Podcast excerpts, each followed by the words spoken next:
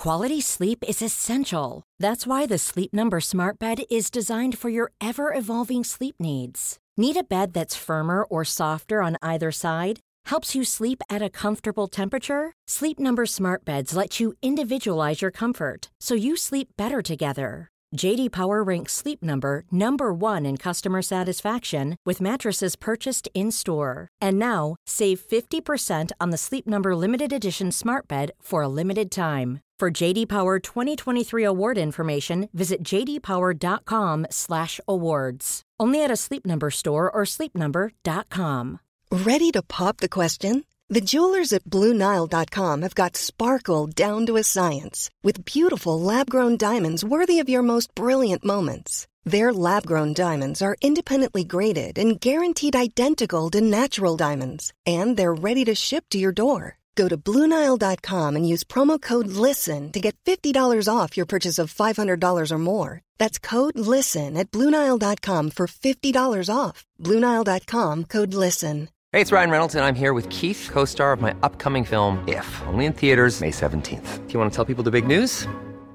All right, I'll do it. Sign up now and you'll get unlimited for $15 a month in six months of Paramount Plus Essential Plan on us. Mintmobile.com slash switch. Upfront payment of $45 equivalent to $15 per month. Unlimited over 40 gigabytes per month. Face lower speeds. Videos at 480p. Active Mint customers by 531.24 get six months of Paramount Plus Essential Plan. Auto renews after six months. Offer ends May 31st, 2024. Separate Paramount Plus registration required. Terms and conditions apply if rated PG.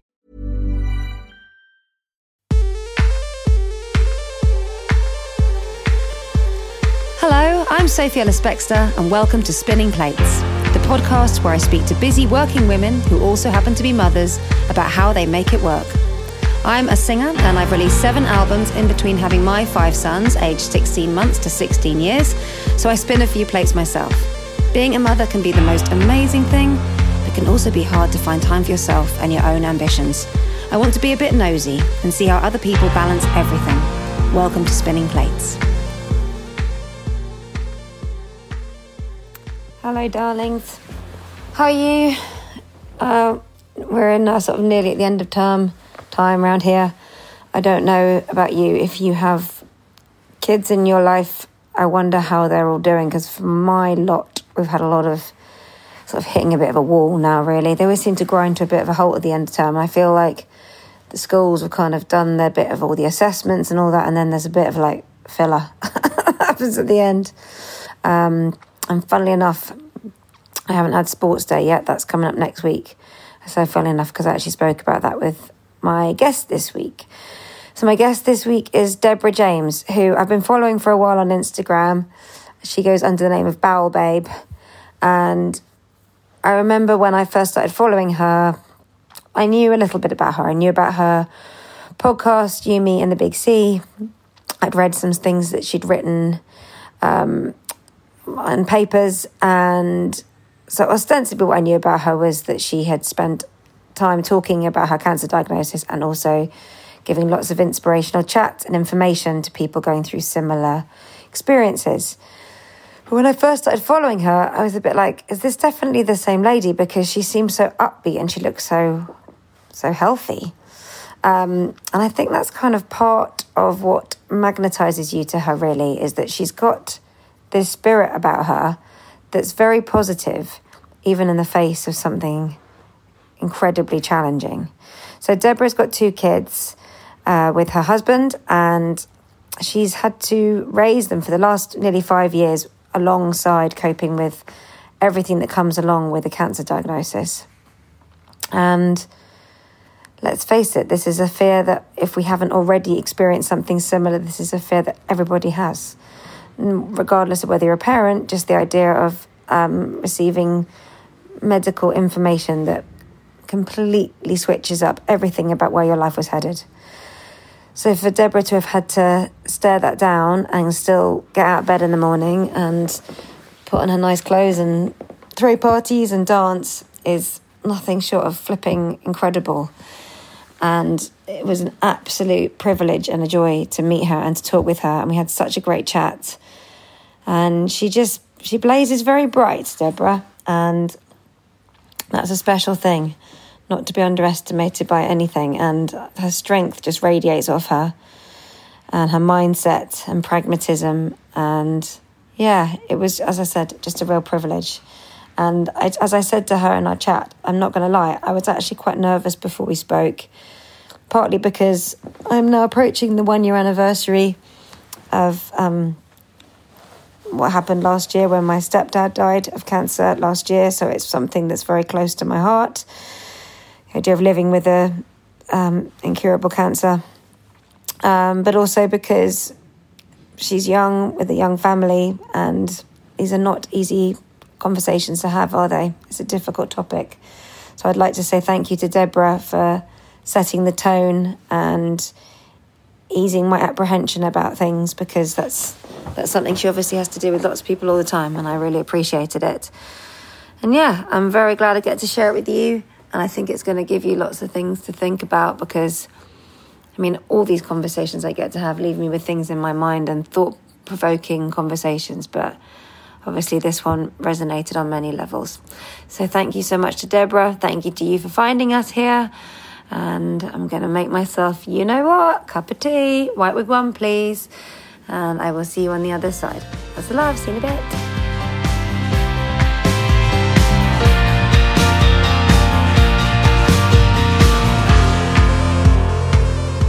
Well, with with these chats, Deborah, there's only two things I've realised that I tend to ask everybody.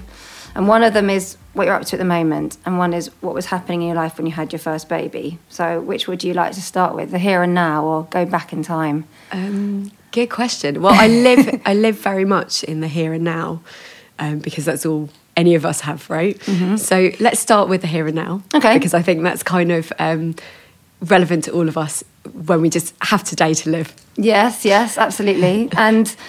I suppose we're in quite a significant time for you for lots and lots of reasons, not least because you're coming up to five years since diagnosis. Yes.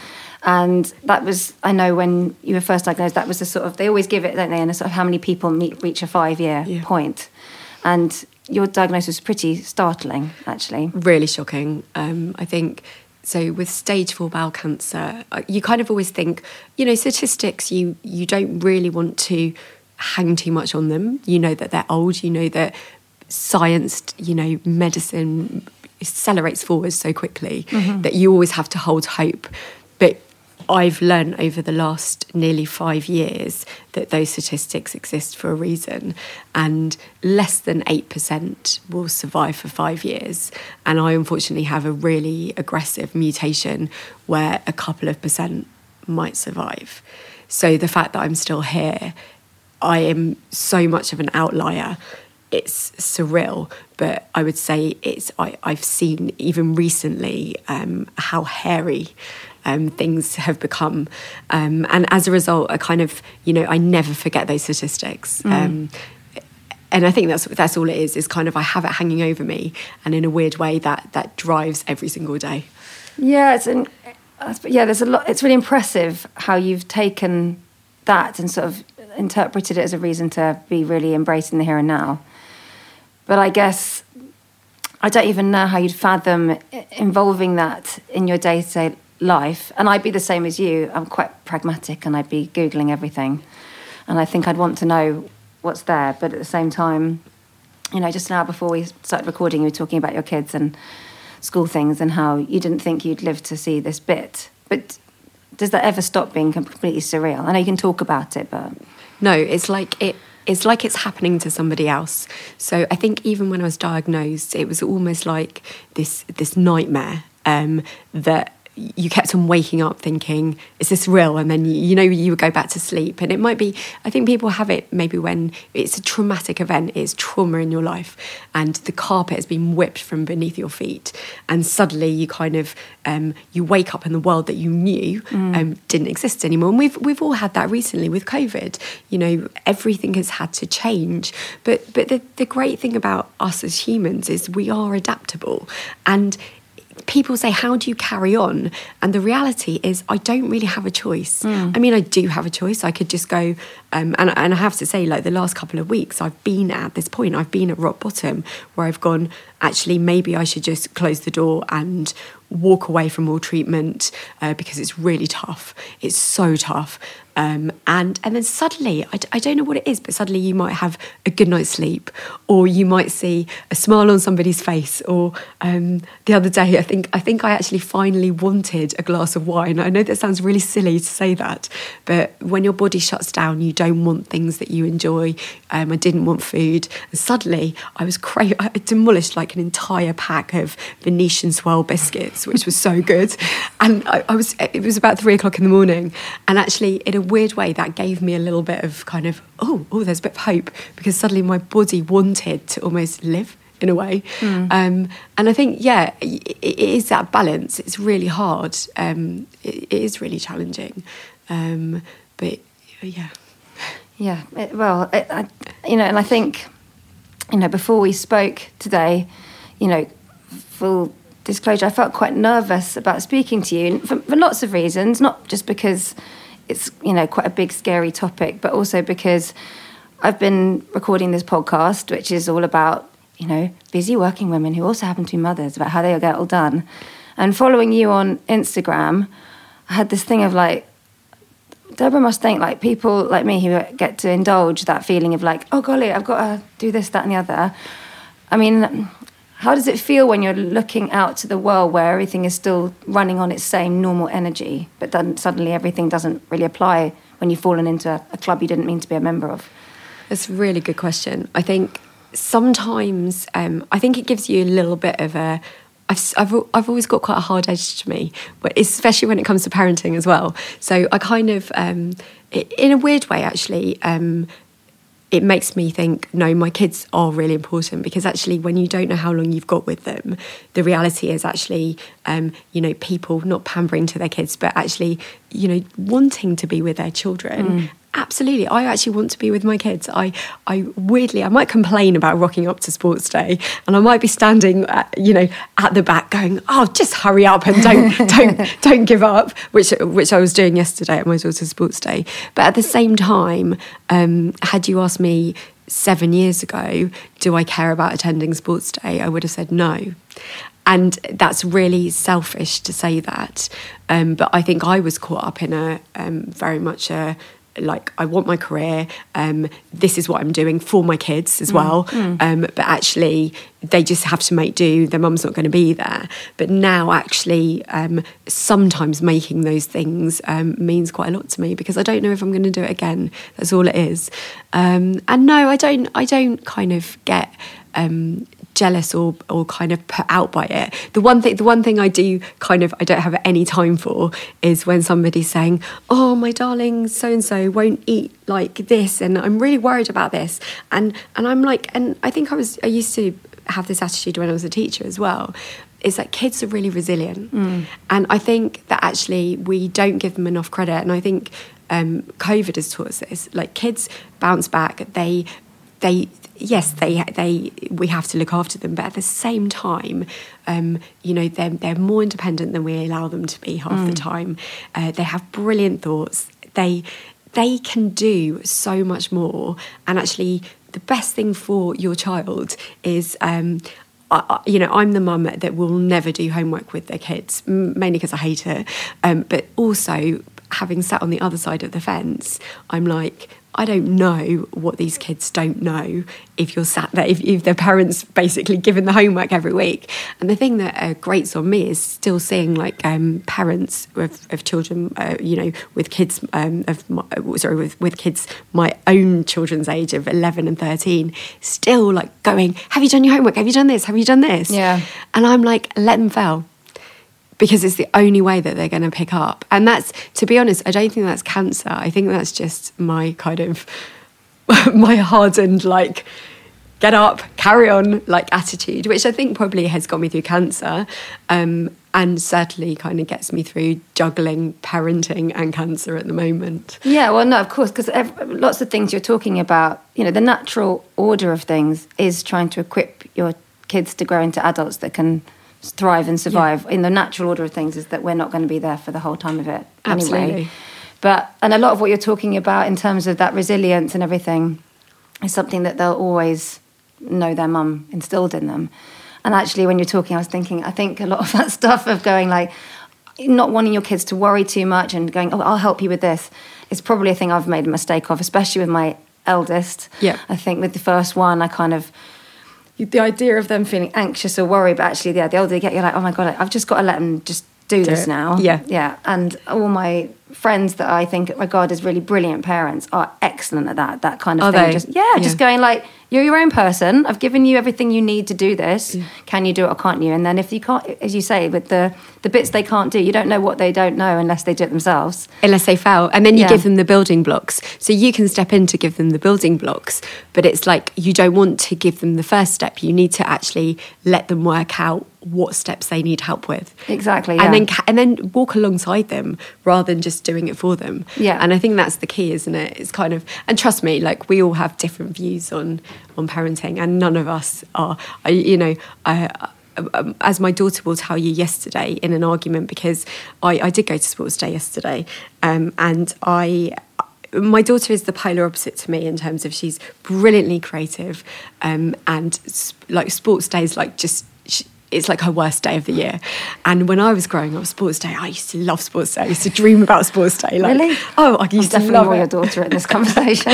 so so so I was there, like, and my daughter, to be fair to her, like, you know, did put herself up for different um, activities. Um, you know, she she basically came last in all of them, and I'm there going. Oh well, will you just hurry up, please? This is ridiculous. you need to run faster. yeah, basically, just run. And all the other parents are going, well done, good effort. And I'm going, well, I just don't think it was very good. and then, then she came back and we had huge tears. She was like, I can never be good enough. I can never be good enough. So I think, you know, none of us are great. We all get it wrong all the time. Our kids will always kind of love and hate us. Yes. Regardless of what day it is. Um, and yesterday was also definitely hated me.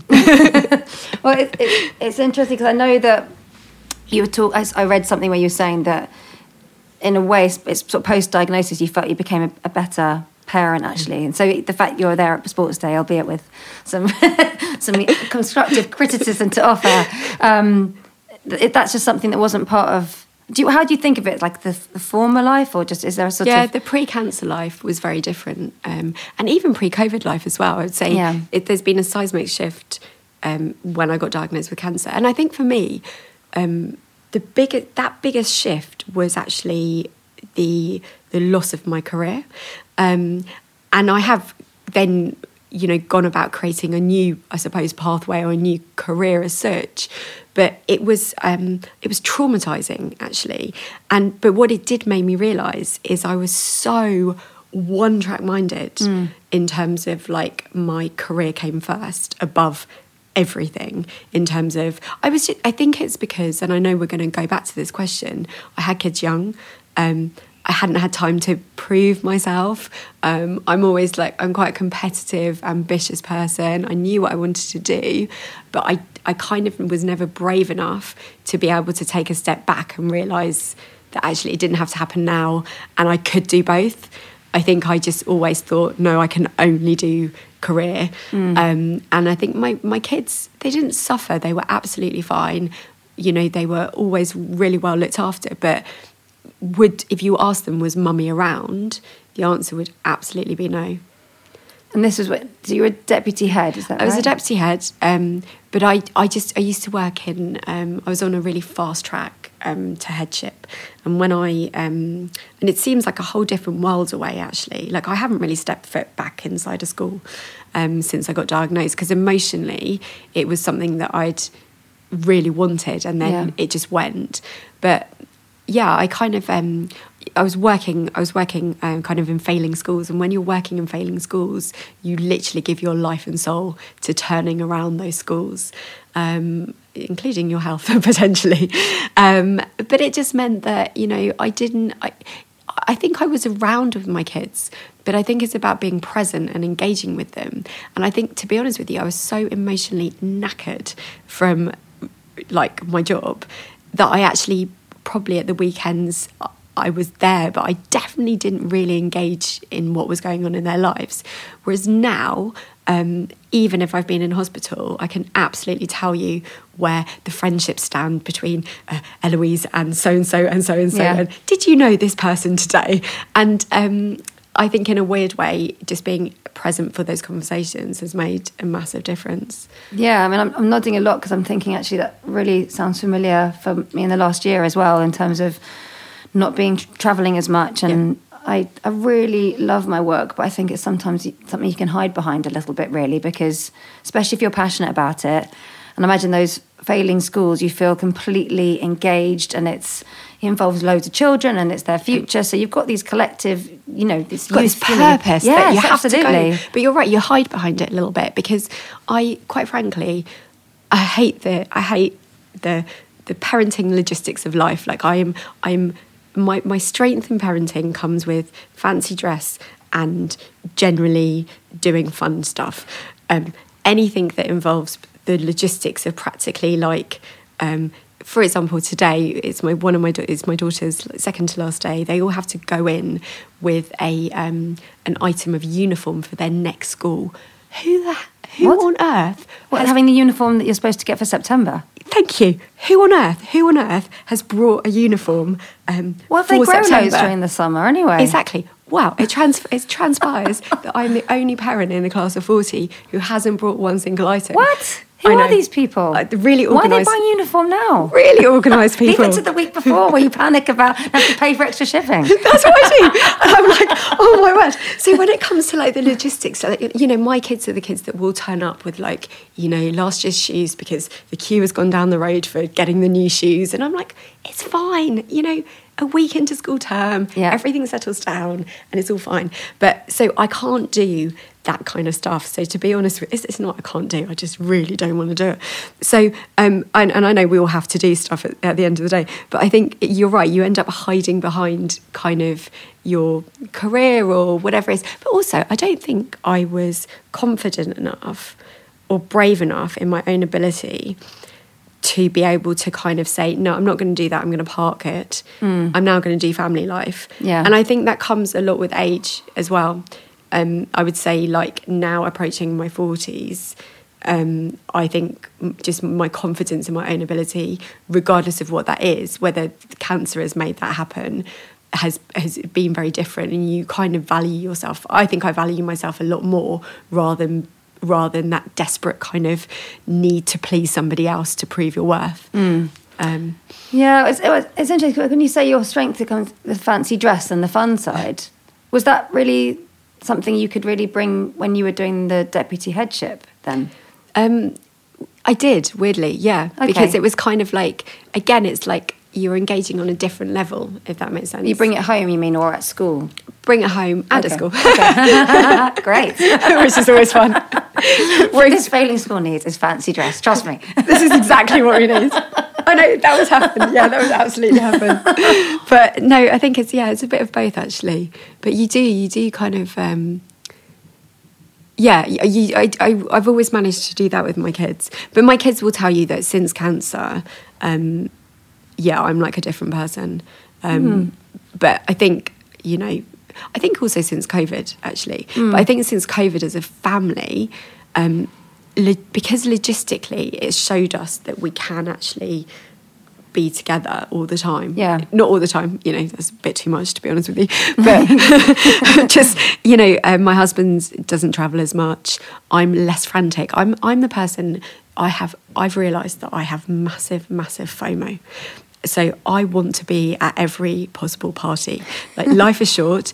If there are three parties going on in a night, I will want to go to every single one of them. And I I find it really weird um, to kind of a recognize. I never recognised that in myself. So I'd just be running around London like a headless chicken, just like having to desperately like live and go to everything. Um, and it was actually quite nice that COVID has forced a bit of a slowdown in me. Um, I think probably more so than cancer actually. Yeah, it's when all the COVID stuff first happened and people would start putting things up about like it's forced us to slow down. I was really reluctant to be like I don't want to say that anything's been taught to me this year because I already knew a lot of stuff. I knew I like like the people I live with. Luckily, um, I like my job. Uh, there are lots, of, and then and slowly, slowly, think actually there have been some nice, some positive aspects that have come out of a very heavy time. Like when you're talking about the family life, I do like the fact that now I can pretty confidently tell you what's going on in all my kids' lives. And I think Yeah. before that, you know, if someone's asked me a question about, I don't know, does so and so, do they all eat vegetables? And I'd probably be like, ah, can we ask them all? Because I can't quite remember who eats what. But now I'm just like, I feel I quite like being more across those things. Yeah.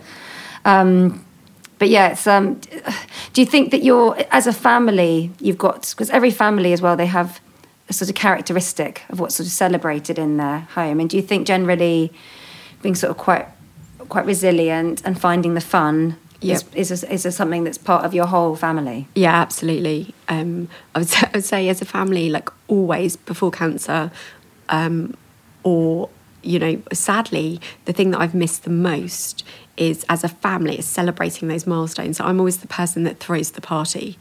Um, so I love throwing a party. Like um, my, my favourite party every year is Halloween. Um, so which is a bit weird, I know. No, I love Um, Halloween. So for, it's like somebody said, "What do you want to do for your 40th birthday?" Because it's in October. I said, "I want to throw the biggest Halloween party ever." That sounds good. That's is probably why you love Halloween as well, is- by the way. yeah, it your prob- it birthday's in probably. October. Well, it's, so it's my daughter's birthday is the end of October, and I've just brought her up almost like merging her birthday with a Halloween party, and she got to the, she got to the point where she was like, "Mum." Everybody else has like princesses, all these things. You make all my friends turn up with blood. and I'm like, yes, I do. And now she thinks it's quite cool. but definitely unfortunately, so cool. I would say during COVID, the thing that I've missed is actually those those excuses to bring people together to kind of celebrate and have fun. But I would say that's probably the common theme. Like I got that from my parents. I grew up in a house that was a massive open house. Like um, you know, still now my parents are the people. You know, I'll, I'll go back to my parents and I'll see. You know, you know, when COVID allows, I'll see 10 people in the garden all drinking rosé um, because that's what my parents do. Like, and anybody's welcome. And including, you know, I've had so many dinners. I grew up having so many dinners with total randoms at the table. and I love that. Yeah. Like, I, I absolutely love it. So and it's, it was kind of like, well, of course, like bring your friend's friend's brother in law. That's great. and, and I think that's a really nice thing. I think it's lovely. My mum's the same. Like, we Is just she? sometimes, yeah, like we scoop up extra people for Christmas and all of that kind of thing. Yeah. And I, I often invite people over for here. Uh, they sometimes look a bit unnerved because it can be quite intense, can't it? If someone casually mentions they're not sure they've got plans, like, come here. Just come. it's fine. I don't need to spend Christmas with your family. But um, we're doing exactly the same because I hate the idea that people because sometimes because I understand like I I understand that people you don't have to be the party thrower but if you are then invite people you know scoop everybody in because you know it's it just makes people feel welcome doesn't it Definitely. and it's like yeah why not How would you like to look five years younger? In a clinical study, people that had volume added with Juvederm Voluma XC in the cheeks perceived themselves as looking five years younger at six months after treatment. Look younger, feel like you. Add volume for lift and contour in the cheeks with Juvederm Voluma XC. Reverse signs of aging by adding volume to smooth laugh lines with Juvederm Vollure XC. For important safety information and to find a licensed specialist, visit juvederm.com. That's J U V E D E R M.com. Not for people with severe allergic reactions, allergies to lidocaine, or the proteins used in Juvederm. Common side effects include injection site redness, swelling, pain, tenderness, firmness, lumps, bumps, bruising, discoloration, or itching. There's a risk of unintentional injection into a blood vessel, which can cause vision abnormalities, blindness, stroke, temporary scabs, or scarring. Talk to a licensed specialist to find out if it's right for you. When you're ready to pop the question, the last thing you want to do is second guess the ring. At Bluenile.com, you can design a one of a kind ring with the ease and convenience of shopping online. Choose your diamond and setting. When you find the one, you'll get it delivered right to your door. Go to Bluenile.com and use promo code LISTEN to get $50 off your purchase of $500 or more. That's code LISTEN at Bluenile.com for $50 off your purchase. Bluenile.com code LISTEN. Many of us have those stubborn pounds that seem impossible to lose, no matter how good we eat or how hard we work out. My solution is PlushCare. PlushCare is a leading telehealth provider with doctors who are there for you day and night to partner with you in your weight loss journey. They can prescribe FDA-approved weight loss medications like Wegovy and Zepbound for those who qualify. Plus, they accept most insurance plans. To get started, visit plushcare.com slash weight loss. That's plushcare.com slash weight loss. Quality sleep is essential. That's why the Sleep Number Smart Bed is designed for your ever evolving sleep needs. Need a bed that's firmer or softer on either side? Helps you sleep at a comfortable temperature? Sleep Number Smart Beds let you individualize your comfort so you sleep better together. JD Power ranks Sleep Number number 1 in customer satisfaction with mattresses purchased in-store. And now, save 50% on the Sleep Number limited edition Smart Bed for a limited time. For JD Power 2023 award information, visit jdpower.com/awards. Only at a Sleep Number store or sleepnumber.com. so your your parents are you part of a big family? Have you got brothers and sisters? Yeah, I've got a brother and a sister. Um, my brother's probably more similar to me. He's he's exactly the same already. He's like throwing the party. He's ten years younger. Are you the eldest? Yeah, and already he's kind of you know throwing the parties. Um, my sister's a bit different. Um, she's much more homely um, and enjoys baking. Um, that that that does her a disservice, but she's kind of she she lives at a she can cope at a much slower pace of life uh, than I can. Um, but but my my family mean the world to me um, because I think um, that is how I function um, because of my family, basically. Yeah. Um, and I, I, I literally want to share life with them. And so everything that I do, I feel really lucky that I'm in a position where I actually really enjoy being able to take my mum away on holiday or uh, yesterday we were at Hampton Court Flower Show, and I don't want to go on my own to Hampton Court Flower Show. I actually want to go with my mum, or I want to go with my dad. So yesterday I went with my mum and my dad and my husband and my son because well, why not? No, I'm exactly the same. I like spending time with my family too. Do you live near them then? They- So we live about an hour away, Okay. um, but Not too bad. that doesn't kind of you know stop anything. Um, and I just you know I haven't always been like that. Um, grow, growing up, I definitely have been. You know, definitely I was again the the sixteen year old girl who would throw the house parties and ruin my parents' house. um, and ruin their kitchen floor and ruin their bathroom. I'm really sorry, Dad. um, and like, I remember once for my 18th, like them finding beer bottles in the garden, like three months later. Oh wow. Yeah, it was. Re- I was really impressed with my, with my friends, to be honest with you. um, but yeah, I think I think you know I love I love that. But yeah, for me, yeah, them being part of everything. But now, funny enough, my brother lives. So they live an hour away. My brother lives five minutes in one direction, and my sister lives ten minutes in the other, other direction. And did your did your mum work when you were young? Yeah, she still works now. So we've always kind of been a family that um, it sounds a bit weird, but a bit of grafting. Um, and my mum is mid sixties. She she um, I used to be a gymnast. Um, she still teaches gymnastics and circus skills. So one of my love of the circus comes from the fact that my mum is in her mid sixties and still teaches like aerial hoop. Um, That is so flipping cool. which is quite cool yeah Yeah. which is fun so i kind of like get that kind of love of i get that love of kind of um you know fun from my parents but also that attitude of well just get up and carry on Because because she's quite sporty as well. Then your mum does she do all the stuff? yeah, she, Like, she that sounds a attempts silly to. question, yeah, no, you're no, she does. it, do you actually do yeah, it Yeah, well? she's she she definitely attempts to. Um, but you end up. Um, but I think both of my parents are very much like, even in their mid sixties, are like get up working all the time, and yeah, they're you know they're slowing down a bit, but. Um, and trying to enjoy life a bit more, but actually, they've always had to work to bring us up, to afford to bring us up, Mm. um, and and kind of I think that attitude has been instilled in me as well. You can't just you can't get something for nothing. So when when you say you were a gymnast, were you actually doing that? You mean like throughout your teens or? Yeah, throughout. So um, I get well. I stopped mid-teens, um, but I was a national gymnast. Oh, wow. So I I trained about twenty to thirty hours a week from the age of seven, growing up. Wow. So that my whole childhood was gymnastics. Um, and I was in the national team and used to train at Lilleshall National Sports Centre um, and was part of the Woking Gym- Gymnastics Club.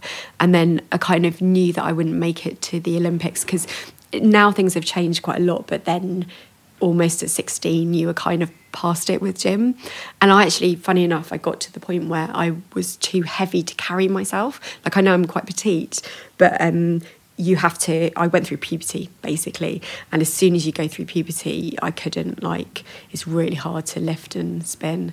Yeah. um, but it gave me like massive resilience. So i was trained by um, some brilliant coaches. But i um, you know there was this real mental toughness with the training that was essentially like you fall off the beam you never end on a bad beam you never end on a fall unless you broke your foot or whatever it is but you literally you got back up and you carried on um, so I think my harshness also comes from that because when my kids go, I'm really tired, I would be like, well, I'd be doing three hours in the gym now. So, which I know you can't compare. And I think that's something as a parent, a lot of us do. We compare like what we're good at or used to be good at or what we were doing as a child. And I think that's really bad. And I have to stop myself because actually my kids have so many better traits than I do. Um, but but yeah, that was that was my childhood. Well, that's yeah. That that sounds like something that would absolutely lay the framework for all sorts of ways of handling things. And in fact, actually having to experience something you've trained for twenty to thirty hours a week from the age of seven, and then having to deal with the fact that changes in your body have meant that that's now That's n- no longer an option. Do you remember how you felt about all that? awful. So I remember giving up. I remember, um, so I think it- quite a lot of, uh, not children, but yeah, possibly children actually. You you may be training for something, and it may maybe that you haven't made the Olympics or that one milestone thing, and you kind of you get to the point where you kind of go right. Um, that now needs to be parked. And I remember feeling to- utterly empty because literally, I mean, I used to uh, go to a school that would allow me um, out early in the afternoon to then go and train. So my whole life was like based around gymnastics. And um, I it just went overnight. And then I, I suppose I spent the next um, of you know growing up my teenage years filling those gaps. And so I went through like a lot of other sports, so athletics and tennis.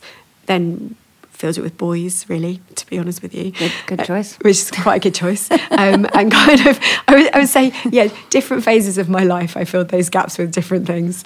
Um, and uh, never really found like the one thing that I then wanted to do. But, but you know, in a way, I have great memories of gymnastics. Um, and I think it gave me a really good foundation um, for kind of probably mindset, really. Well, I would say so. It's quite unusual, I think, to, to. I mean, that that way of thinking about things like an athlete is quite a defining thing. But I think doing it at such a formative time in your life, Yeah. is is another. It's like two things. Sort of like you've sort of um, given very solid foundations to Yeah. that that way of thinking. Um, so, when you were, what, what, way do you then end up being involved in teaching? And I mean, forgive me. So, if you're a deputy head, does that start off as being all through the rungs of teaching, or is it its Yeah. own route? No, all through the rungs of teaching. So Okay. I just went straight from university into teaching. To be honest with you, I didn't have a bloody clue what I wanted to do. Okay. and I just literally was like, I don't know what, what I want to do in life. Um, and I went to university. I basically went to university. Um, and I had the best four years of my life. And Where did you go to uni? I went to uni in Exeter. Oh, cool. And um, It's and- actually ranked as still as one of the best places to go to uni And for, it as was in terms of student life. Oh God, it was. I- I've you know, and funny enough, some of my best friends we we still live within a, a mile radius of each other here in London. And I said I said to you when uh, you reached out to me about the podcast. So "Murder on the Dance Floor" was our university song because I think it was released. When was it released? 2001. Yes. So I was I was at uni 2000 to 2003. So you can ima- well 2004. So you can imagine like um, that every night. Uh, like when we were supposed to be doing our finals, or well, not even when we were just supposed to be actually working, um, and you, me and my friends, we we wanted to go to every, you know, we just loved life there, and it was all about fancy dress. It was all about get. I was. I'm very much a joiner inner. If that makes sense. I'm like one of those people who you put me into. Uh, like I love where I live in London. Like it's a local village, and I love getting involved with the local village. It's like it's other people's idea of like hell, but for me, I'm like I like to know like what's going on in the village. And at university, I was exactly the same. I'd be like you know, part of the the uh, rag side, rag society, and I'd like I'd do some the fashion show every year, which is like a dancing show, and um, I just I just loved it. And then and then your song was is something that is etched in mine and my friends' memories because it was so prevalent at university in that time period, and it was just one of those things where it would come on at like one o'clock in the morning and I would just go mad. thank you. Well, thank you for telling me that. Which is hilarious. I'm glad I was there, boying you. I think uh, it's funny because I'm a, I'm a little bit older than you. I'm two years older than you, but obviously when that came out, all my friends were at uni. Oh yeah. So that was like it's all part of that same backdrop in terms of like going to visit my mates when I could, or you know, one of my friends borrowed this massive ball gun I'd worn for a video for her end of uni ball and all this sort of stuff. So I was like, I, I was really um, quite sad to miss out on uni life because it looked like so much fun. Um, but I'd sort of missed the boat with applying and ended up going back into music. So yeah, it's quite nice. I got to go in a in a small way. Well, I didn't really, did I? I stopped you from doing the homework and the coursework, but no, no, I love it. It was, it was just, it was just brilliant. But the, the problem is, I got so caught up with uni life that I failed to kind of work out what I wanted to do after uni. Um, and I just, I tried a few things, um, not tried, but did um, a few kind of um, job placements in mm-hmm. different things, and nothing really fitted.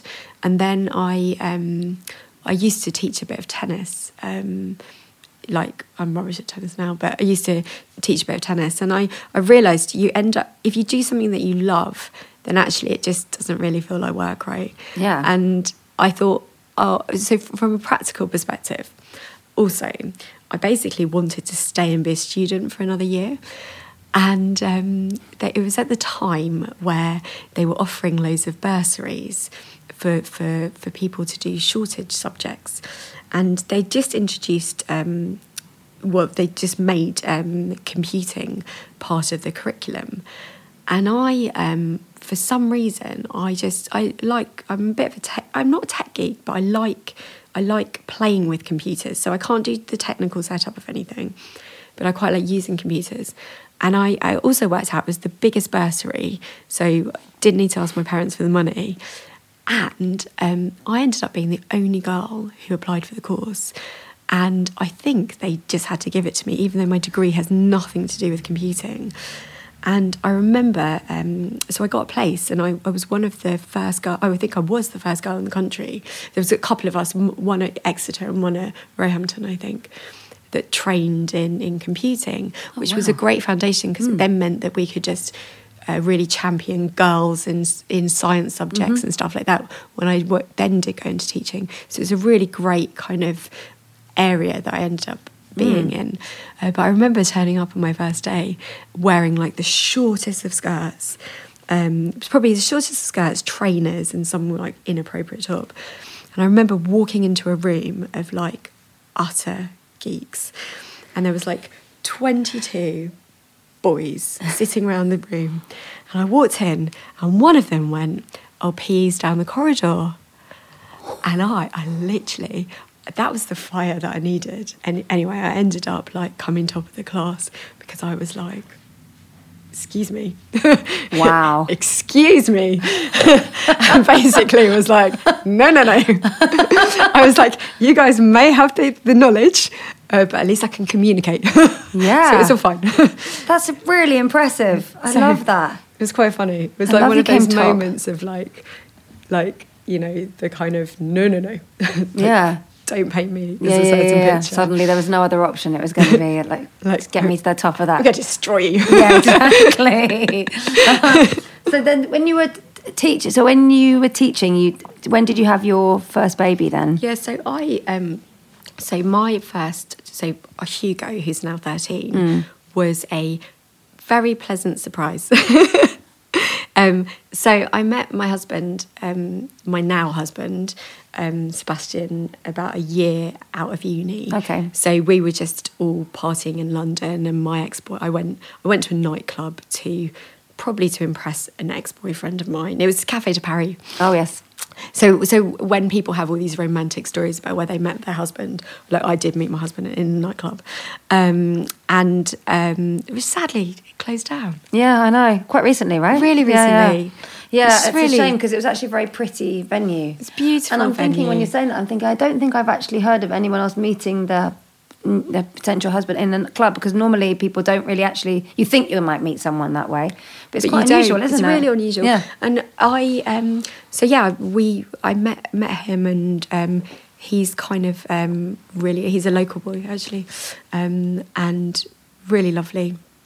Um, very kind of opinionated and feisty, and um, I think he. I can't. This sounds really weird to say this, but I can't walk all over him in terms of like, um, which is a good thing. Do you know what I mean? Yeah. In terms of like, um, and and he's changed a lot. Over, he's mellowed over the years, which is a good, which is also a good thing. Yeah, yeah. Um, but yeah, we met. uh, So I met him at 23, and I was pregnant by 24. Um, and it certainly wasn't. Oh, did I meet him? No, maybe I met him at 22. But yeah, I was pregnant by 24. But it certainly wasn't um, planned. uh, but it was the best thing that ever happened. Essentially, I remember like I just turned 24 um, and found out I was pregnant, and I um, I, I had like polycystic ovaries and never had periods ever and um, and still don't, to be honest with you. And I'm not in menopause. Like my hormones, weirdly, um, I thought I would be in menopause, but actually I'm not at all.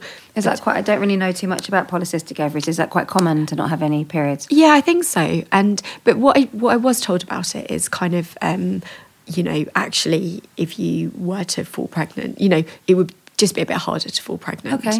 Um, and my sister had it, and that took her ages to get pregnant. And so I, you know, just threw caution to the wind. I think, you know, and didn't really overthink it because I just genuinely thought, oh no. But obviously, you know, all men then think that they have super sperm, don't they? yeah, they do. yes, yes.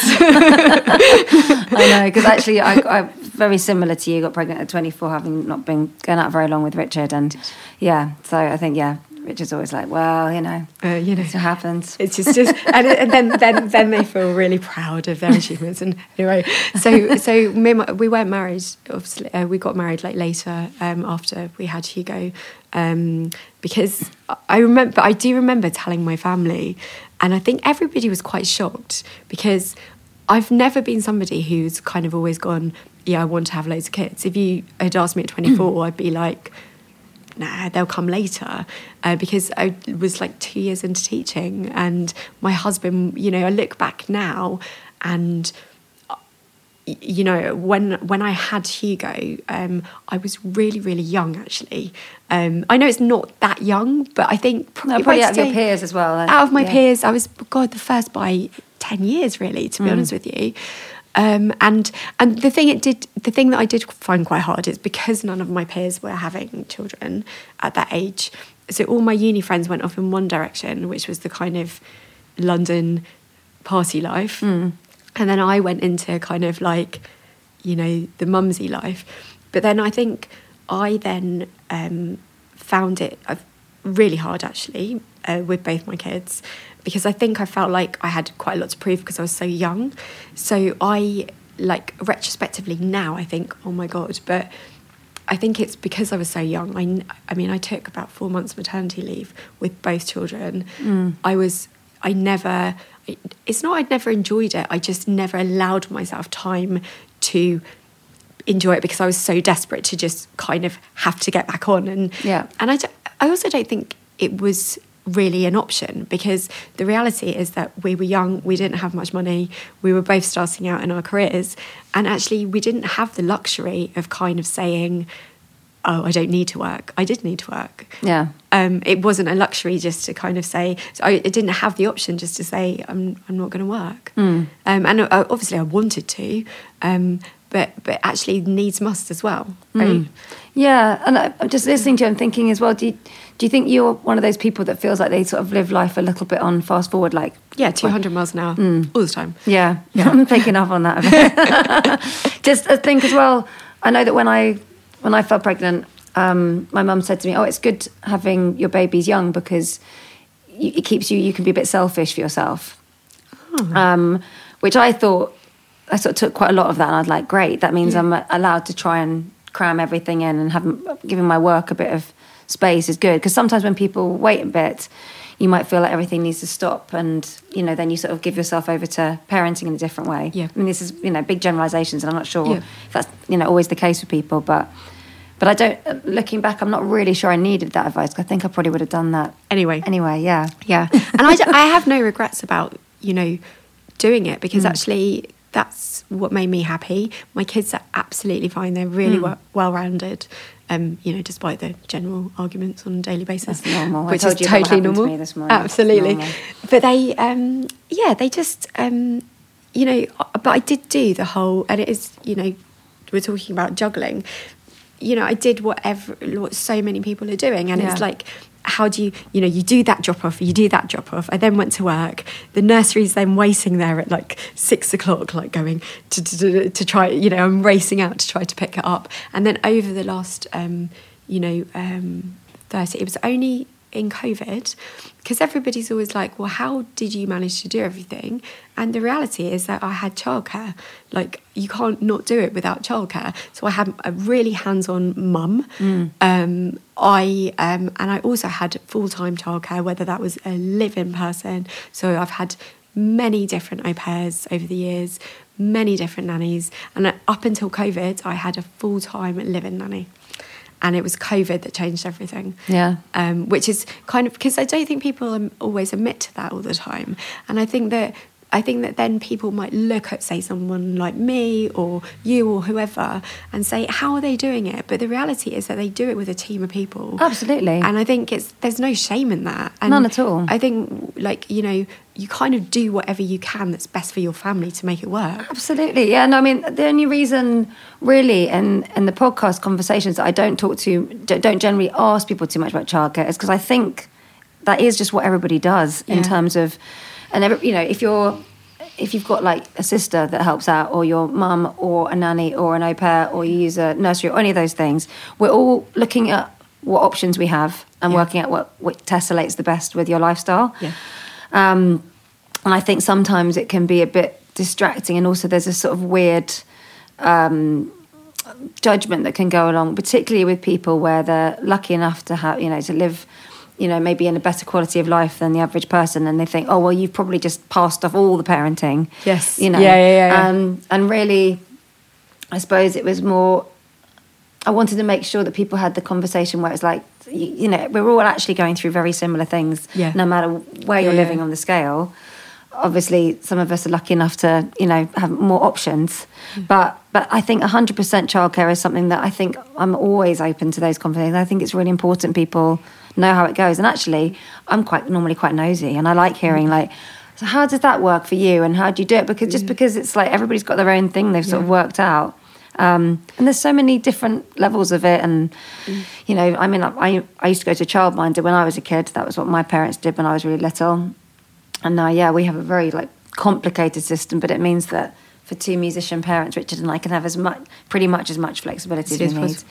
And but I think it plays into uh, parent guilt, doesn't it? Definitely. Because I think it plays into how you are as a mum when you are around, Mm. depending on if you're overcompensating or you feel like, oh no, they you know they're getting a better relationship with that person or whatever it is, and you you you know we all we're all guilty of never feeling like we're good enough in the roles that we're doing. But I would say. I would say when my kids were younger, and this is obviously all pre-cancer, I definitely had that classic, um, you know, uh, guilt over do they even, you know, am I doing the right thing? I'm not with them at all. Um, that's fine. Does it matter? My whole salary was being pumped back into childcare Yeah. because that's basically what happens. And uh, but you you never feel like you're doing it well. Like I never Yeah. felt like I was a mum or at work. I was kind of like in this hybrid of like trying to be both and failing catastrophically. I don't think I was failing at all, but I think that's what Just you emotionally how you felt. And I think we all do that. And you're right, regardless of like what luxuries you can afford to try to support that. I think we we all have those same feelings, don't we? Yeah, and I do wonder as well if your job is something. I mean, I think a lot of people would look at someone as a deputy head and think that probably their home is very well run, very well behaved kids. But, you know, you sort of imagine like if you're the kids offspring of teachers, they're going to be like, is there? No. so I, I, I realised in lockdown, oh my God, I cannot teach my own children. I always knew I couldn't. Um, but teaching your own kids is an absolute nightmare. Yes. Like it's an absolute nightmare. Quite to the point you say that you weren't able to just be like, come on. No, like give give me like give me like genuinely give me hundreds of unruly children that aren't my own. Absolutely fine. Give me my, my own two, and I'm there going. If you do this, they're like, well, you can't put me in detention. You can't say that. I'm your mum, and it's like, Oh, and it's like it, it was it was so ridiculous actually to the point that in in lockdown, um, I have two polar opposite children. Um, Hugo is quite self motivated and kind of just actually got you know suited the whole kind of actually sitting at his desk working. He likes a bit of order. He was absolutely fine. I have Eloise who was like, I'm not going to do that, and um, I I ended up just giving up actually, and we d- we did loads of other things, but I it was such a battle um, that I just had to just for my own sanity and her own sanity, and almost the fact that she was actually going backwards rather than making any form of progress. We just parked it and learned how to bake and make stuff. Um, and just do totally different things because it just was so counterproductive. Yeah, no, that's that sounds. Especially, I think if you're anything like me and spent quite a lot of time being fairly critical of aspects of. Yep. you suddenly put the teacher hat on and go, actually, it's me now. I go, well, I'm going to criticise you then. If we ended up like we ended up doing a podcast, which actually was the best thing that we did because um, what podcast with your kids? Yeah, and it was That's called. nice. It was really cute. It was called The Good Stuff, and we did it for like two series. Hmm. Um, and actually, it gave us like almost a focus to do something um, each week. Hmm. Um, and it, you know, we put it out and stuff, and it did quite well. And it was just really nice to be able to then look back on that um, as something that maybe when they're older. Hmm. And again, I suppose now I'm I'm I am about. It sounds really cheesy, like making memories, but I suppose people always say, you know, especially like living um, on a ticking time bomb.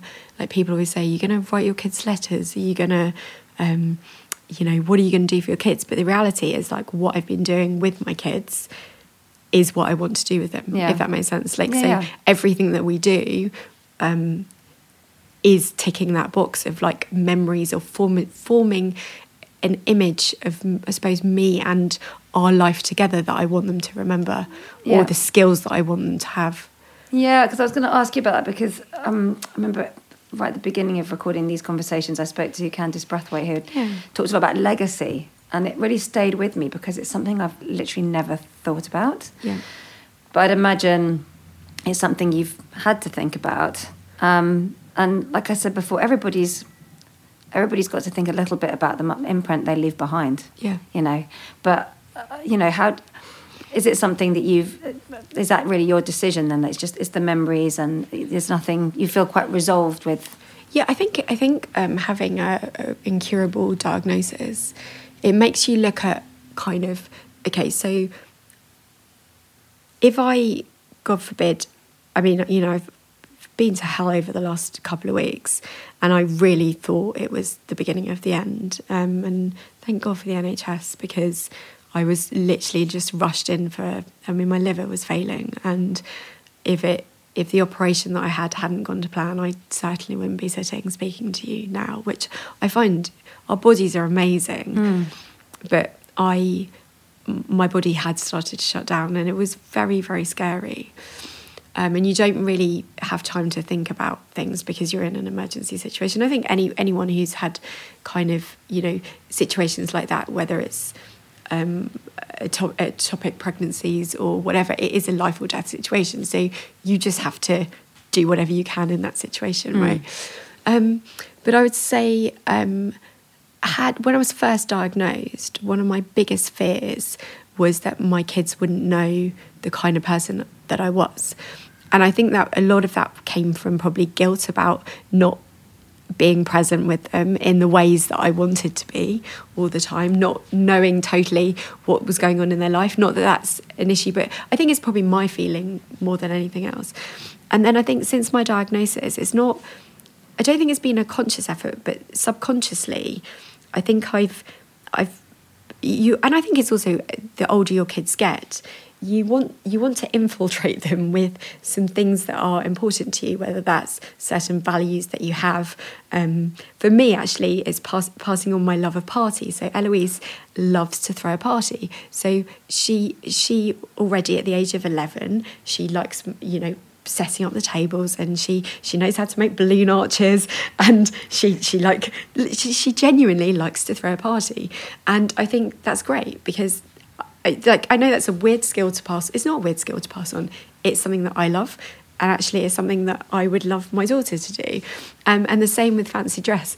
Like she she went camping um, with her her class a couple of uh, weekends ago, and they had a theme like it was I- Ibiza theme, and most of the girls like you know put a bit of glitter on her on their face.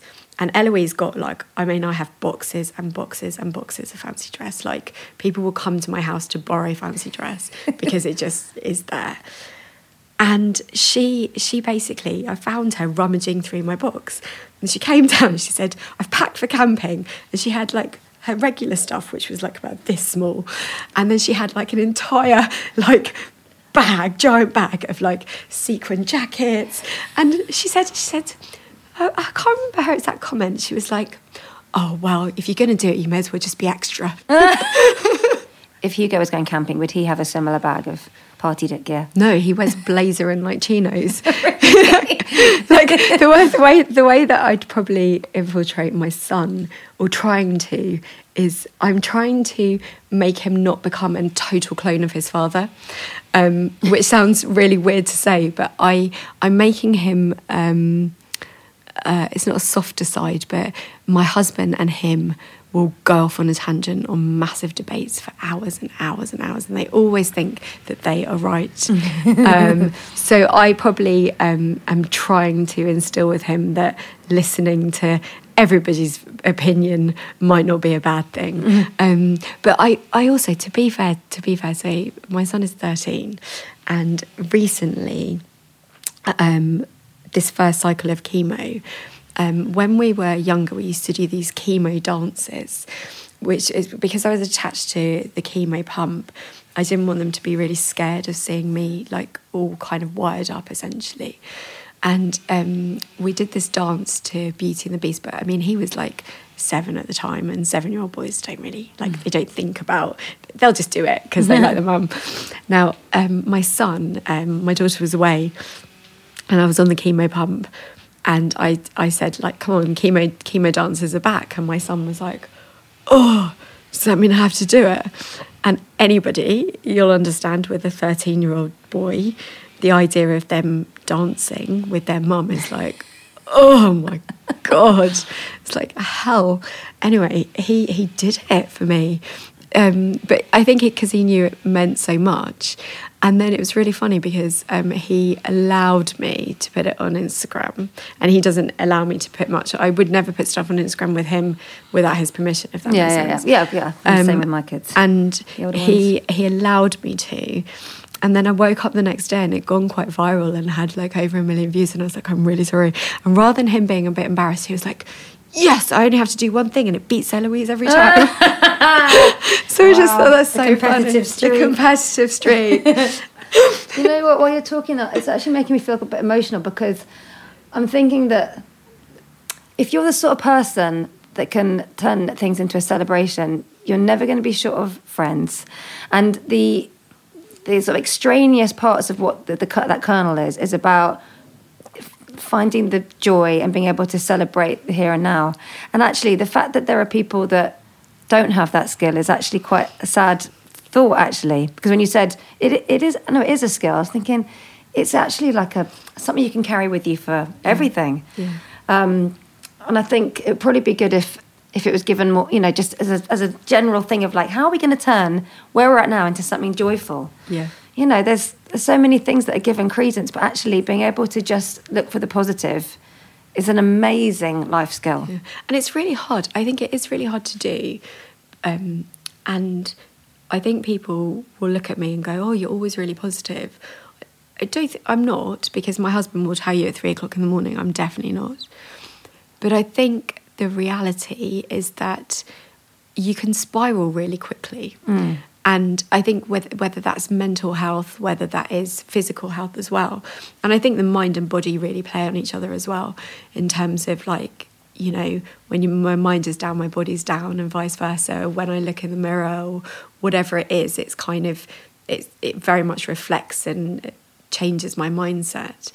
Um, but but I think you you can kind of I've I've realised what happens, and I would say like actually even even about five days ago, I was kind of my body. I, you know, I started chemo again, and it's really hard to be honest with you. It's really hard coming back to this chemo regime four years on, um, and just physically, like the side effects are hideous. Like I don't want to, you know, make it sound.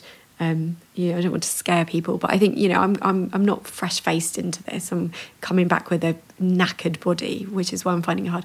Off the back of liver failure, off the back. So I, I know why it's so hard. Like it's not exposed, supposed to be a walk in the park.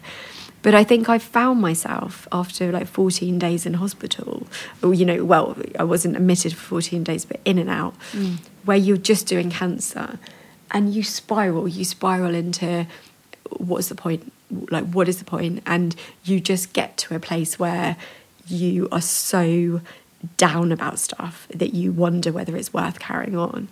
And then, like I said earlier, like it's those little things that can flip you. But I think you don't. It's not that you don't have a choice. You do have a choice, but but spiraling down is so is so destructive, mm. and there's no there's no good that can come of it.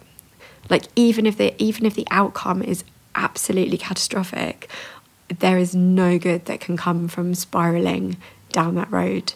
So you, you can only find, you can only look for the the positives really. You have to find something because that is what's going to get you up in the day.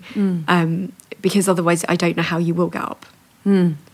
No, I think I think you're right, and I, I think as well when again with that sort of way of looking at life and the concentric circles that come out of it from from talking about things in that way that's become part of obviously what happens under your roof with your kids. So they'll be able to share that with people. But also through your podcast and all the community that's found through that um and I remember earlier you were saying you know you sort of forged this sort of new career at, since diagnosis.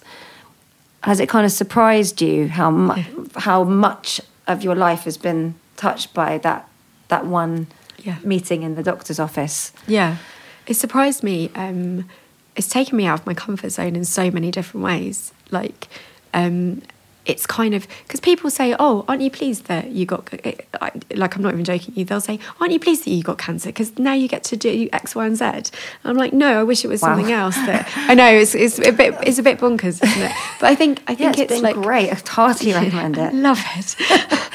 but I think I think it it has forced me to shake up my life, um, and I think sometimes when you're on, especially where I was, I was on such a kind of blinker track, and I think I would have been fine on that blinker track actually. Yes. Um, but sometimes you don't have an option, and the whole pathway is thrown, you know, teared up, and it's really interesting where you find yourself because I thought I would crumble, um, only because, um, funny enough, I used to have nightmares uh, growing up, and I always think it's like a premonition. Actually, my my reoccurrent nightmares was almost exactly this situation where you you know that you might die. And I always used to like think how how how can anybody live like that? And I could never comprehend it. And I just I always look back and wonder whether somebody was feeding me messages. I don't know. It was it's very weird feeling. Um, and I you realise that when you are faced with your worst fear, actually you you you don't always respond to it in the way that you think you would respond to it. Yeah. Um, and I kind of came not came back fighting, but I I kind of found fire that I it's not I didn't know I've always been like a competitive fiery character as we've talked about like probably from my upbringing but it's amazing how it kind of those skills come back and they come back to really help you through Yeah. um, at the times that you need them the most. And I think it's the thing that I find really interesting about where I am now in terms of, um, you know, doing the podcast and doing some writing. Um, you know, I find it's all. All, almost under another umbrella, which is almost still education in a way, um, you know, minus the the nice clothes and everything. Um, but it's it's almost like a kind of education on on how what cancer might look like and um, prevention and championing things, which weirdly like almost fills me with um, the same purpose that I got in teaching, which was always kind of to have an impact, to make a difference. And I've it's funny how even four and a half years on, I've found like a purpose again in terms of I suppose broadcasting in the in the loose sense, but um, being able to use my platform in a positive way Yeah. to support others, because essentially that is what teaching is. Yeah, and I was thinking about you know the the, the way you speak in the podcast and your book, which I've I've got upstairs. Um, fuck you, cancer. um, and I was thinking the people that say, you know, you must be glad th- this happened to you, which is obviously, you know, look, people get say really weird stuff, especially when they're flummoxed by something big and Yeah. scary. But actually, what that actually is is a massive compliment because you've had to walk into something that's you know whatever the scary thing is one in two of us will be diagnosed with but everybody's frightened of and you've managed to make it actually seem like something where there's some good stuff that can come out of it and that's actually just people saying to you that's that's you that's done that that's not the diagnosis that's not any of the peripheral stuff it's your ability to to navigate that and to make it look like you know what i'm going to shift things and make this work for me as best i can Yeah. and that's really what people are saying there. You've actually managed to sell, se- almost sell it, you know. like, you've actually managed to make it look like it's got some good thing- stuff attached. The thing that I, the messages that I like the most. Well, I don't, I don't like them because people have been diagnosed with cancer. But the thing that I found really hard at the beginning was when I was diagnosed. You, you want a hope, right? And I, I've, I've said this before, but you want a hope. But you, you, in order to find hope, you almost need to see it modelled somewhere. You need to see examples of it. Yeah. Um, and I couldn't find it because the statistics spoke for themselves. So all, all I saw was the stark statistics that mm. kind of said you're not going to make it through the first year. And the worst thing is with those statistics is that about 30% make it through the first year. So I always knew that even in my first year, there was more chance of dying than living. And I kind of thought, well, gosh, I'm going to have to be my own hope then. And I think, like, what I've then discovered is when, like, every day, um, and I genuinely mean this, like, I'm blown away by the messages that I get from people saying, I've just been diagnosed with cancer, I don't know how I'm going to do this, but I see that you can do, you know, you can still live a life. Yeah. Um, and I, like, I hope I showed both sides of it. Some, sometimes I will show the nice side because actually that's the side I want to remember. Um, but in a way, you know, that's also okay because actually, if you're facing a terminal diagnosis, not even terminal diagnosis, whatever, and you think, how am I going to do this? But then you see somebody else doing it, you're like, oh, oh, well, okay, I can do it. Yeah. No, no, absolutely. And I think that's that your book is exactly the companion I would want with me for sure. But because you're you're right, it's got the tone is just right. It's relatable. It's reassuring. It's not saying this is going to be a walk in the park, but it's just giving you all the tools to say this is there's lots about this is big and scary, but there's a way to walk through it, and as you say, have a life through it. Because golly, if if you can't do that with that, that, that is that is the hope, isn't it? That's the that's the biscuits at 3 a.m. That's the bits, you know, you've got to have those bits. Absolutely. I, I wrote um, another book in lockdown, but I didn't like it. So I, um, it's really interesting. So I, so it was supposed to be out like now, actually. I think I saw this. Yeah, I Yeah. saw this on Amazon. and I was a bit confused because then it suddenly said it was coming out in like 2078 or something. Yeah, which basically means we don't have a date. So it's cool. It's going to it's going to be called "How to Live When You Can Be Dead." And it's really interesting because I wrote it. Um, you know, I had this like really weird like idea that I would just write it in lockdown because obviously nothing else to do. That's totally not what happened. um, and I, I did, I did like write. I did end up writing um, most of it during like well over this last year, and I, I don't like it. Um, and my publishers agree with me. It's not. It's not the book it's supposed to be. And then weirdly, um, since uh, since things have gone a bit tits up for me, diagnosis wise, I found like a new way of writing. And I think it's always the way, isn't it? You end up writing, um, I don't know with you, maybe you end up, um, you know, p- uh, writing music or whatever it is when when you, you find you, you have a reason. And then that that is but you- but you can't the, the problem is like when you're hunting for that reason it doesn't happen. Yeah, you're like I oh my god. And then it kind of just hits you and suddenly like um like last week i like wrote i ripped up about 50000 words i rewrote about 10000 last week and was like sent i was like so much better it's like that's the book i need to write Yeah. so it's kind of like it's essentially like when i was in education i did a massive um research project on mindset basically in the classroom, which is why now in schools a lot of kids will learn growth mindset.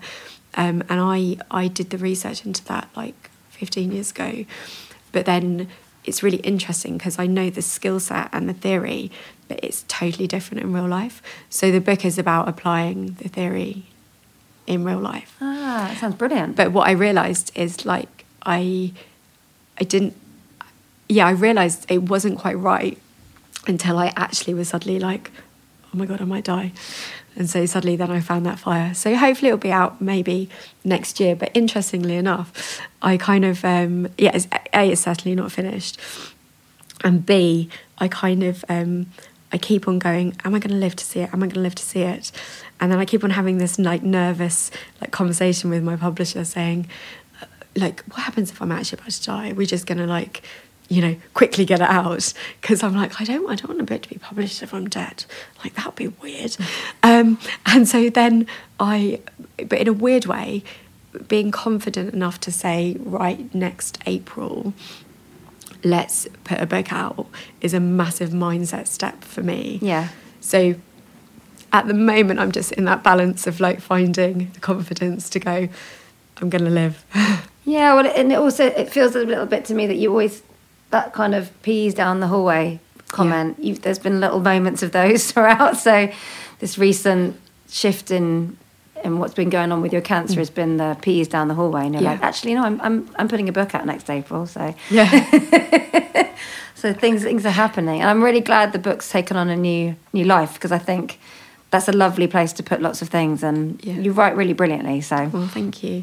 But it's kind of, um, again, it's like one of those things where um, I'm dyslexic. My daughter's dyslexic. Dyslexic. Uh, dyslexic. Can't even. It's can't a- even, it's a stupid word it's a for- for stupid what it means, word to be fair. For dyslexia, it's for dyslexic people because actually you can't pronounce it.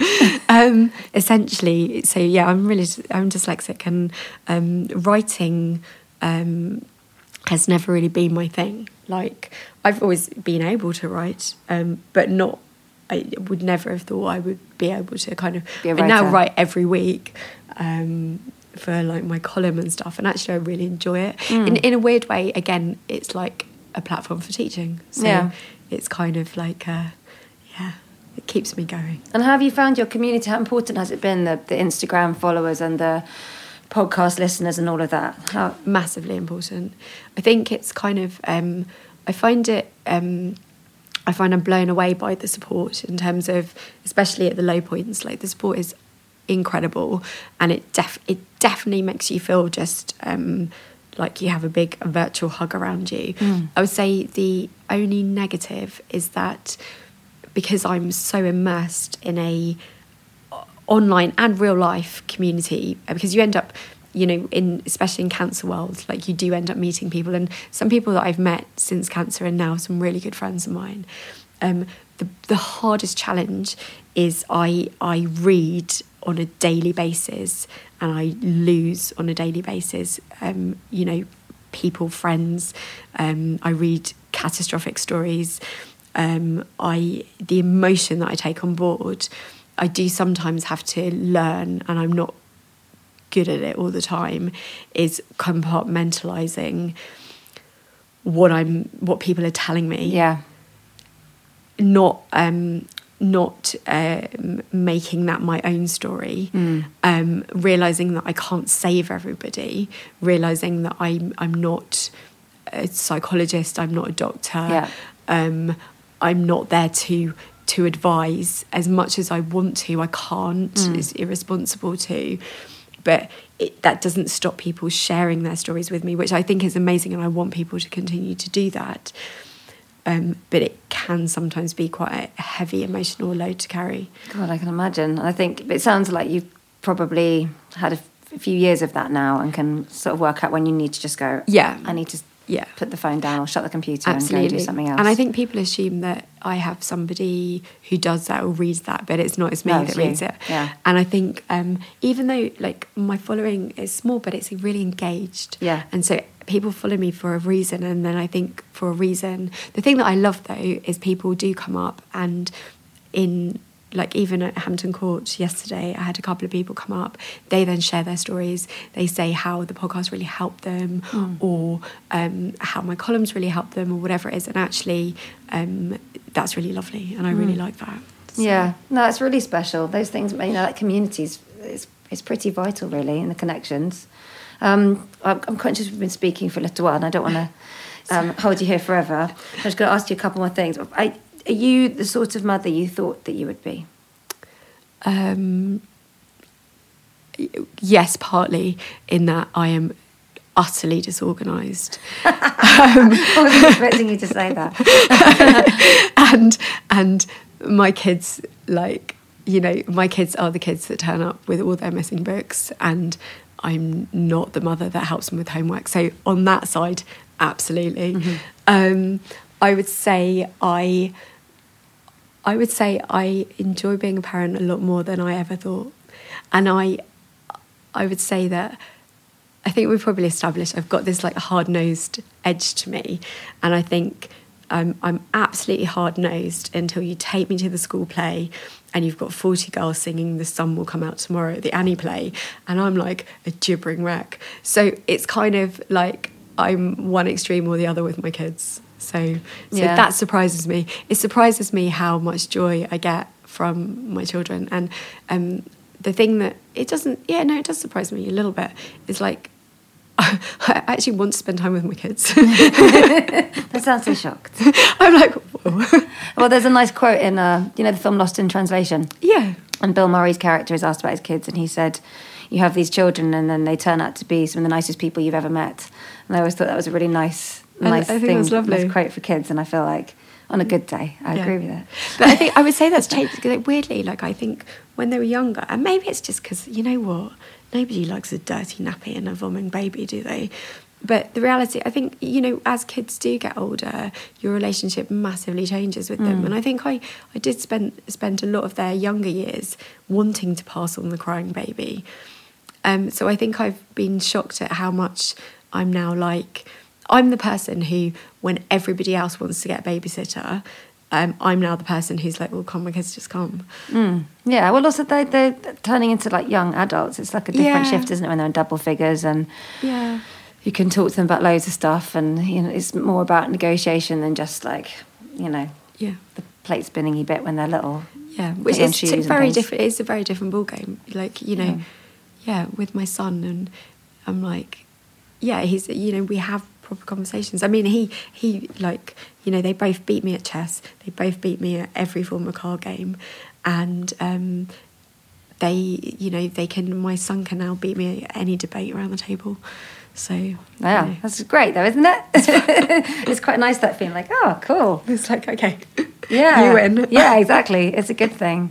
Um, well, one thing I wanted to, if you wouldn't mind indulging me with this, I wanted to read to you something that my stepdad, he lived with cancer for a couple of years. Um, and he, he left a letter that he wasn't really a man of, uh, was so good with his emotions when he was talking. But he left this letter and something he wrote really made me think of you. So if you wouldn't Oh, mind, I wanted to tell you.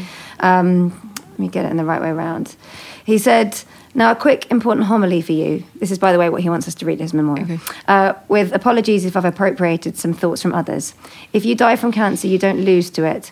You don't become, quote, a courageous fighter who lost their battle, as many people like to say. No, you beat it by the way you live, why you live, and what you leave behind. With the help of a gloriously sane and thoughtful oncologist who recognised quality of life is more important than chemical containment, I think I beat it. Yeah. Is that something you would absolutely agree spot with? on absolutely i think that's beautiful actually. I think that's really lovely. I think it's it is about quality of life um, and it is that fine balance. But it is also about how you choose to live in the darkness how you choose to dance in the shadows right? Mm. it's it's it's lit it's that. It is kind of you choose to live despite the fact that your body might not want to. Um, but that is a choice. Mm. um, and it's a, it's a hard choice to make funny enough. Like because it takes every ounce of energy and every ounce of fire you can find. But that's the only way to win the war. Yeah, no, it's, it's beautiful, and um, I think it's it's so lovely of you to spend so much time talking to me. oh i've loved it i could Um, chat forever yeah, me i too, the literally like, like have we actually been chatting for an hour Yes, and also I'd really like to see your fancy dress collection because I've, got- I've got a pretty good one. I was going to say. I was going to say, my, my, mine is nothing in comparison to yours, I'm sure. But it's like whenever you're doing the kitchen discos, I'm like, oh, I really want that glittery dress. you can go upstairs on if you like. literally like, oh my god, I love it. Hey, listen, for your October birthday, is it your fortieth? You said. Hmm. How, do, you want, do you want me to come and sing murder? Oh! Yeah. Come on, for you and your uni mates. Oh my god, I would literally die. Let's do I it. would literally like Please- just, please we don't. could just come to the party. Just like you will have to like drink at the party and just like have fun. Yeah, I'm good at that. Don't worry. but, but it is going to be Halloween. That's fine. I've sung. I've sung at Halloween before as well. oh my god, I- Murder on the dance floor. Come on, it's a good Halloween song. Maybe that's why you liked it all along. It's actually quite gory. the thing that people can't quite get their head around with me and me and so I actually have like gravestones and stuff, right? and I have skeletons in my cupboard, and I each year I like I collect. You mean more- literally, not figuratively? No, literally, yeah, well, a bit of both.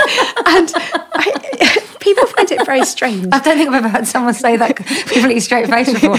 I've got. I've actually got skeletons in my cupboard. the thing that people find quite weird is, you know, I'm a stage four cancer patient, and then they're turning up at my house, and I'm like, "Welcome to my graveyard." it's, kind of, it's kind of like, is she okay with this? Oh, let's make it a date. Oh, I I'll love come to your that. graveyard. I love that. Day of the Dead party. Perfect.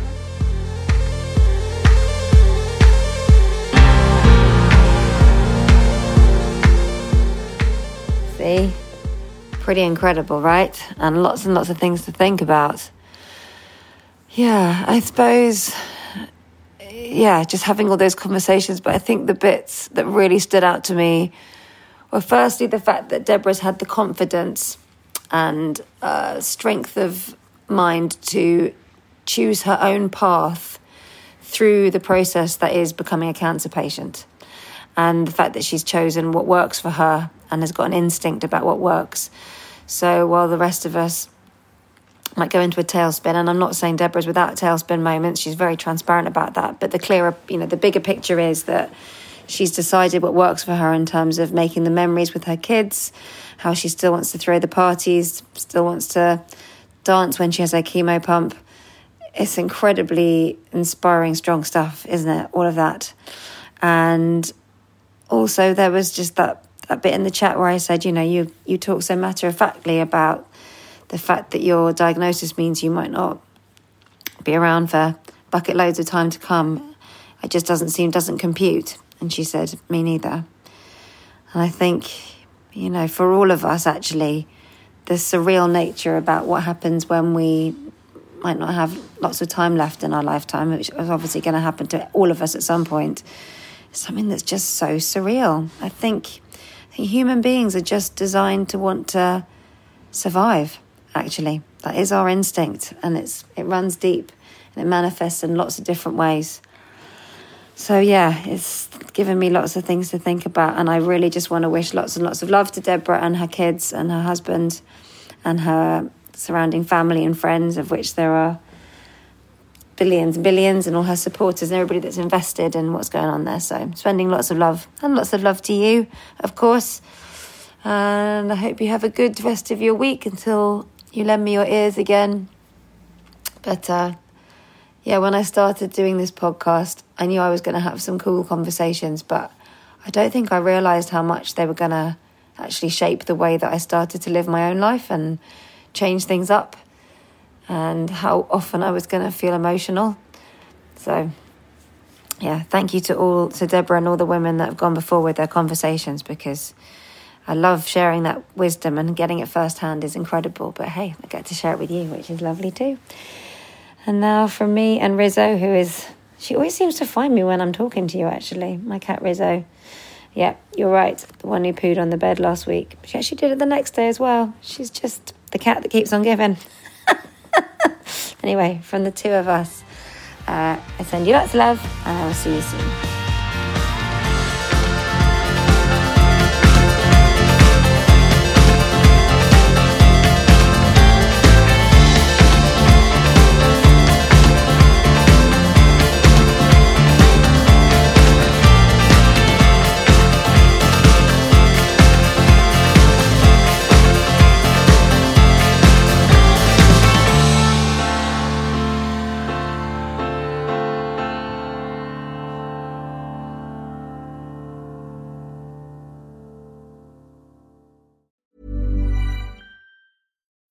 When you need mealtime inspiration, it's worth shopping Kroger, where you'll find over 30,000 mouthwatering choices that excite your inner foodie. And no matter what tasty choice you make, you'll enjoy our everyday low prices, plus extra ways to save, like digital coupons worth over $600 each week. You can also save up to $1 off per gallon at the pump with fuel points. More savings and more inspiring flavors make shopping Kroger worth it every time. Kroger, fresh for everyone. Fuel restrictions apply.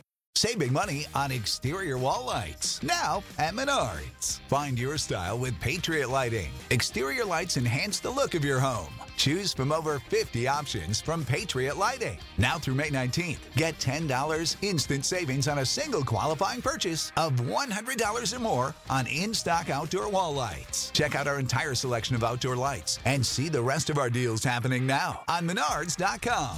Save big